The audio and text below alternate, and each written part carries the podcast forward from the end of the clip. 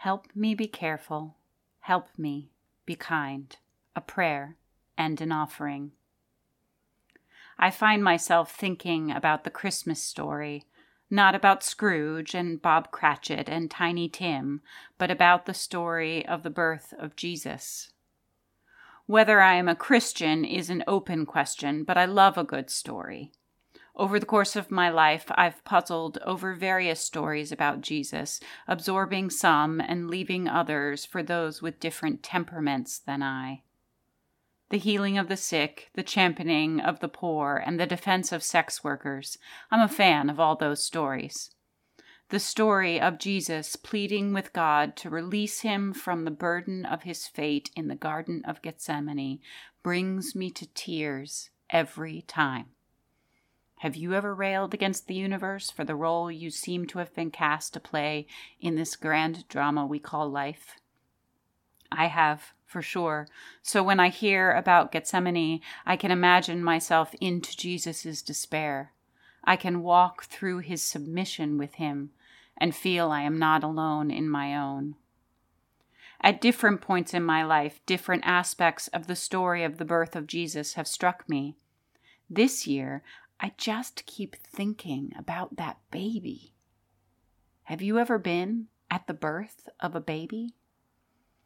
Twenty years ago, I trained to be a doula or birthing assistant.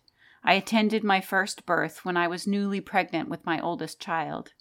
As an aside, that baby is now 19 years old and a close friend of my kid. They're planning to do a test run on having their own place in January. 19. Living on their own. Life is so weird. But long before the present moment, he was born, and I was there. The birth was long and difficult. His mom was beyond exhausted and couldn't muster the strength to push any more, so the doctor ended up using forceps to pull him out. He emerged as all babies do, bloody and wrinkly and remarkably small for all the trouble. His head was all squished and he had bruises on his temples. I remember being gobsmacked by his vulnerability and the deep sense of responsibility and tenderness that welled up in me. Being in my first trimester with all of its attendant nausea and aversions, I had recently given up cigarettes and bourbon. Even though I couldn't abide the smell of either, I'd been feeling weirdly resentful about it until that moment.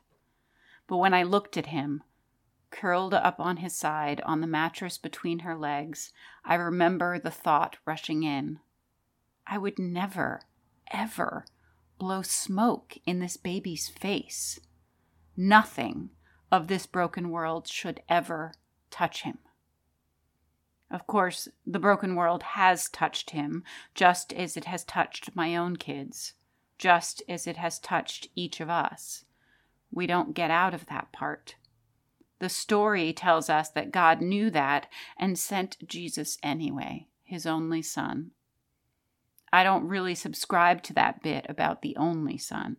It doesn't resonate with my experience of the way that Spirit lives in each and every one of us.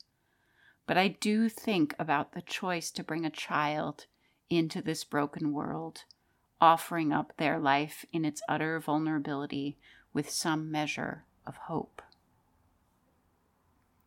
I struggle with softness I have become marginally better over time at allowing for my own vulnerability. Some would even argue, and have, that through my writing I am excessively naked.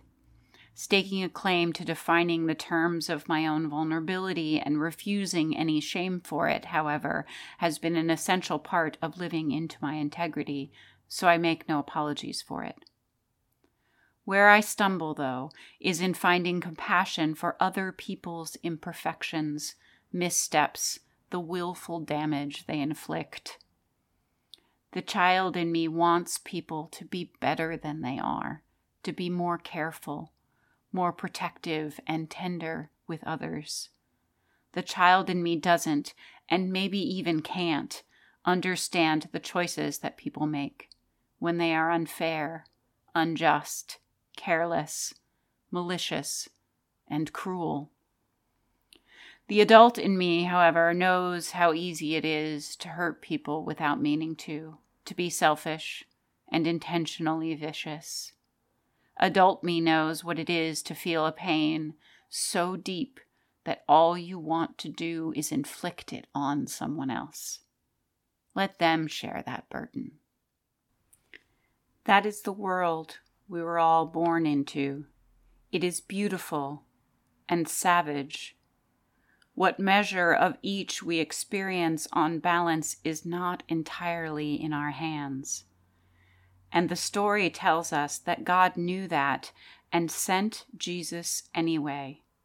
Maybe not to redeem us, as if we owe an inevitable debt for being human, but to remind us that we each carry that blessed and sacred child within us. We each emerged bloody and vulnerable and utterly perfect another chance for hope to assert itself anew.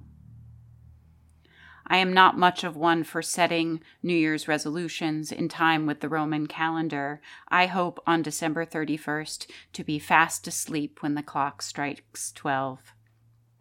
My heart recognizes the pagan calendar and how the new year enters with the return of the light following the winter solstice.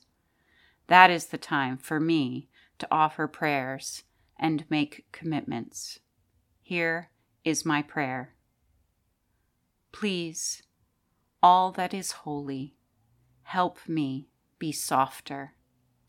Help me find ways to stand firm against harm without harming, without dehumanizing, without forgetting the perfect child that was the beginning of everyone. In the face of all that is broken, help me mend what I can. Help me be careful. Help me be tender. Help me be kind.